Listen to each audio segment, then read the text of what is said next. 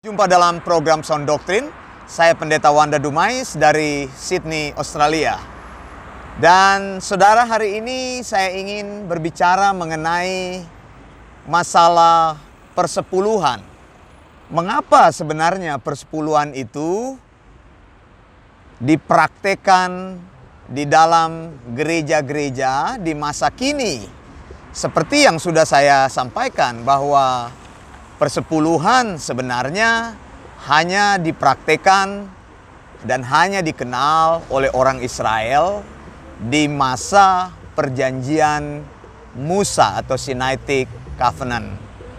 Saudara yang dikasih Tuhan, jemaat mula-mula sebenarnya mereka tidak pernah membayar persepuluhan dan tidak pernah mempraktekkan persepuluhan.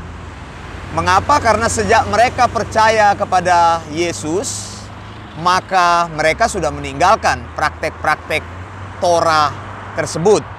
Nah, saya sudah katakan bahwa Torah itu sebenarnya ada 613 aturan-aturan dan salah satunya adalah persepuluhan.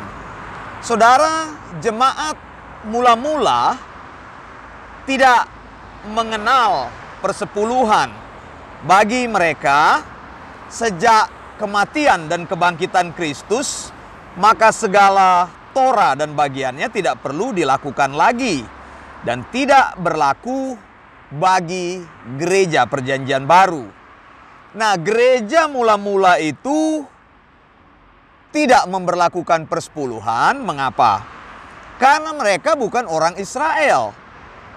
Ya, jadi mereka merasa itu bukan bagian daripada aturan yang harus mereka lakukan atau institusi yang harus ditegakkan di dalam gereja. Saudara, tapi ada pertanyaan orang.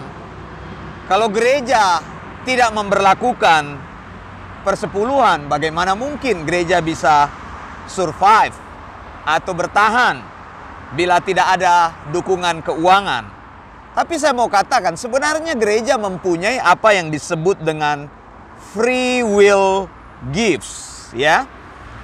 Coba saya bacakan ayat ini 2 Korintus 9 ayat 7 dan 8.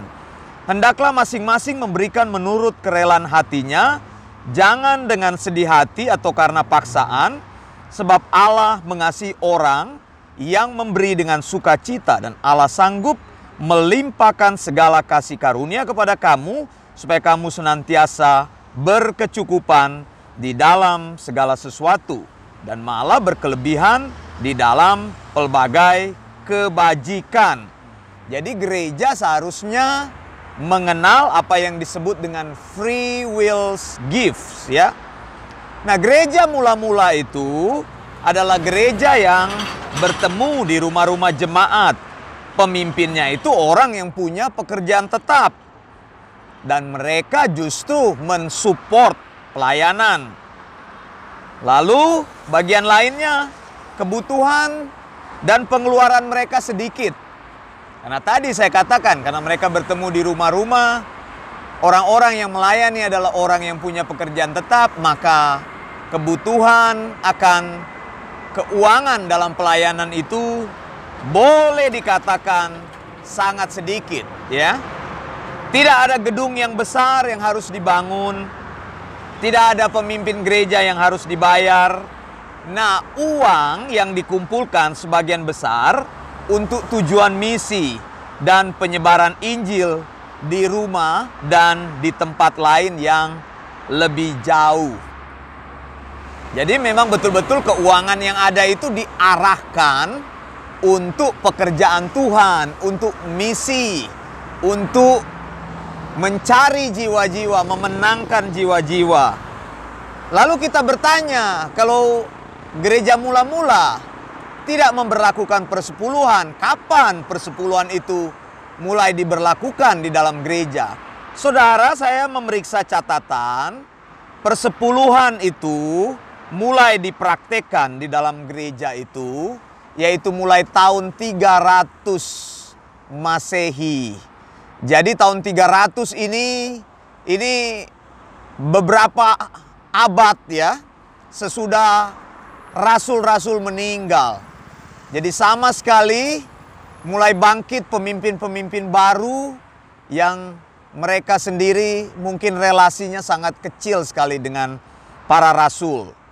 Tepatnya persepuluhan itu mulai muncul setelah Kaisar Romawi Konstantin menjadi Kristen, beragama Kristen. Kaisar inilah yang banyak membangun gedung-gedung megah untuk agama Kristen dengan maksud agar agama Kristen menjadi termasyur dan ternama. Tentu saja Konstantin bermaksud supaya namanya juga dicatat dalam sejarah gereja. Dan dari gereja rumah akhirnya jemaat pindah ke gedung yang besar. Dari sini timbul akibat lainnya. Akibatnya kita akan tahu kan, gereja perlu menggaji pekerjanya dan ada kebutuhan membangun gedung, memelihara gedung, lalu pengeluaran-pengeluaran lain yang tidak berhubungan dengan misi gereja. Saudara, dokumen yang saya periksa dalam The New Catholic Encyclopedia berkata seperti ini, gereja mula-mula tidak mempunyai sistem persepuluhan. Persepuluhan perjanjian lama diakui sudah tidak berlaku lagi sejak kematian Kristus. Tetapi karena gereja dalam kepemilikannya perlu bertumbuh, dikarenakan program pembangunan gedungnya yang besar, dan juga untuk membayar para bisop, pemimpin gereja, gembala, maka diadopsilah sistem yang mendukung persepuluhan. Hukum seremoni, Mosaic Law, Mosaic Covenant, prinsip kebenaran sebelum Kristus. Kemudian Council of Macon atau sidang gereja Macon tahun 585 mengeluarkan keputusan resmi agar jemaat mulai membayar persepuluhan dan barang siapa yang tidak taat pada keputusan ini akan dikeluarkan dari gereja. Saudara, ada kata dikeluarkan dari gereja kalau engkau tidak membayar persepuluhan. Itu namanya excommunication. Excommunication itu sangat ditakuti orang. Kalau engkau dikeluarkan dari gereja, berarti engkau tidak dilindungi oleh gereja.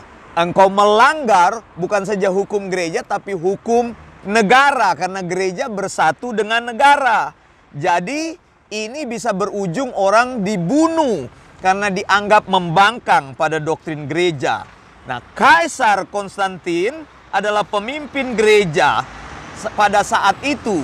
Jadi kalau engkau membantah, tidak setuju doktrin, aturan ketetapan gereja, maka nyawamu menjadi taruhannya.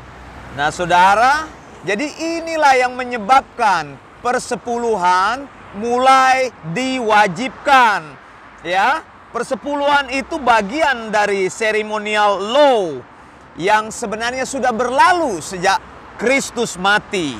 Lalu gereja sebenarnya dulu mereka melakukan free will gifts. Itu sebenarnya selama 300 tahun sebelum Konstantin menjadi pemimpin gereja. Jadi sudah dipraktekkan Nah, gereja pertama kali memberlakukan ketika Konstantin itu converted, dia masuk Kristen, ya, ia perlu uang untuk membangun gedung-gedung yang megah, gedung yang bagus dan untuk menggaji para bisop.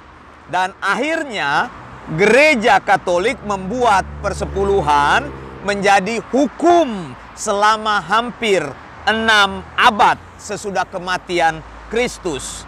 Nah, saudara, lalu 800 tahun sesudah Kristus mati, ya, Karlemenya dia uh, menghendaki orang membayar persepuluhan, tapi mereka yang tidak membayarnya itu diancam dengan hukuman penjara gitu. Jadi ada aturan yang ditetapkan di masa Karlemenya. Kemudian para imam-imam juga mulai menyampaikan kutukan-kutukan kepada jemaat bahwa mereka yang tidak membayar persepuluhan, mereka akan kehilangan keselamatan dan pergi ke neraka. Nah, ini sama dengan yang sudah saya sampaikan kan, pembahasan Malaki 38 sampai 10. Jadi menakut-nakuti jemaat. Lalu saudara di tahun 1500 gereja Protestan mulai mengkhotbahkan keselamatan hanya terjadi oleh karena kasih karunia saja. Tetapi sayang mereka terus mengkhotbahkan dan mempraktekkan persepuluhan. Jadi saudara, gereja mulai menyimpang dari iman yang disampaikan oleh para rasul itu di tahun 300. Saya mau katakan bukan hanya masalah persepuluhan.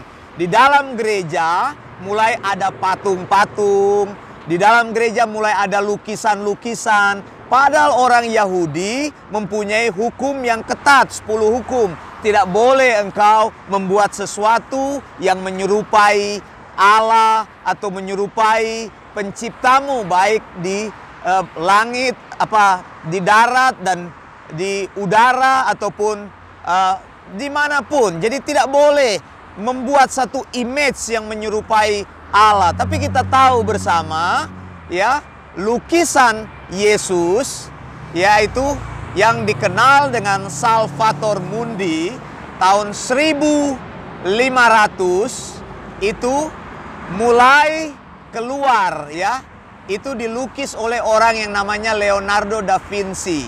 Da Vinci sebenarnya cuma menggunakan imajiner. Lukisan pertama tentang Yesus sebenarnya keluar tahun 300-an ini dilukis orang, tapi baru dirilis kemudian abad ke-6.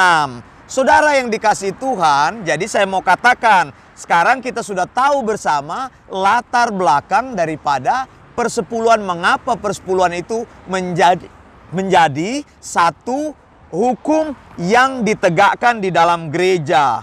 Tapi perjanjian baru sebenarnya saya mau katakan apabila gereja ingin menegakkan, membangun hukum-hukum ekonomi yang baik, Engkau tidak boleh menegakkan aturan-aturan perjanjian lama. Bangunlah seperti apa yang disampaikan oleh Rasul Paulus. Hendaklah masing-masing memberikan menurut kerelaan hatinya, jangan dengan sedih hati atau karena paksaan, karena Allah mengasihi orang yang memberi dengan sukacita dan Allah sanggup melimpahkan segala kasih karunia kepada kamu supaya kamu senantiasa berkecukupan di dalam segala sesuatu dan malah berkelebihan di dalam pelbagai kebajikan. Saya sudah sampaikan bahwa jemaat perjanjian baru, orang yang sudah ditebus Tuhan adalah orang yang mempunyai sifat memberi bagi kita memberi lebih baik daripada menerima prinsip yang Yesus sampaikan kepada kita. Jadi tidak ada masalah di dalam memberi, cuman bukan memberi dalam prinsip membayar persepuluhan karena persepuluhan bukan institusi yang Allah tegakkan di dalam gerejanya. Saya pendeta Wanda Dumais dari Sydney, Australia. Maranatha, Tuhan Yesus segera datang. Blessings.